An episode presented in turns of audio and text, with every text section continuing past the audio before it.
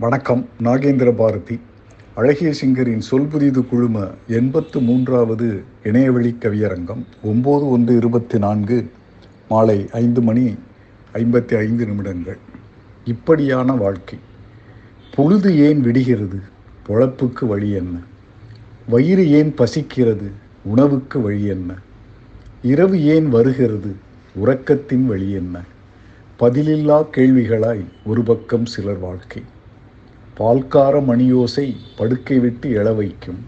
குடும்பத்து வேலையிலும் அலுவலக வேலையிலும் பகலெல்லாம் மூடிவிட மாலை மயங்க வைக்கும்.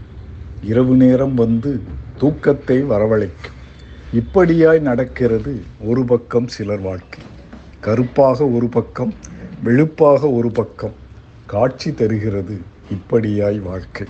நன்றி வணக்கம்.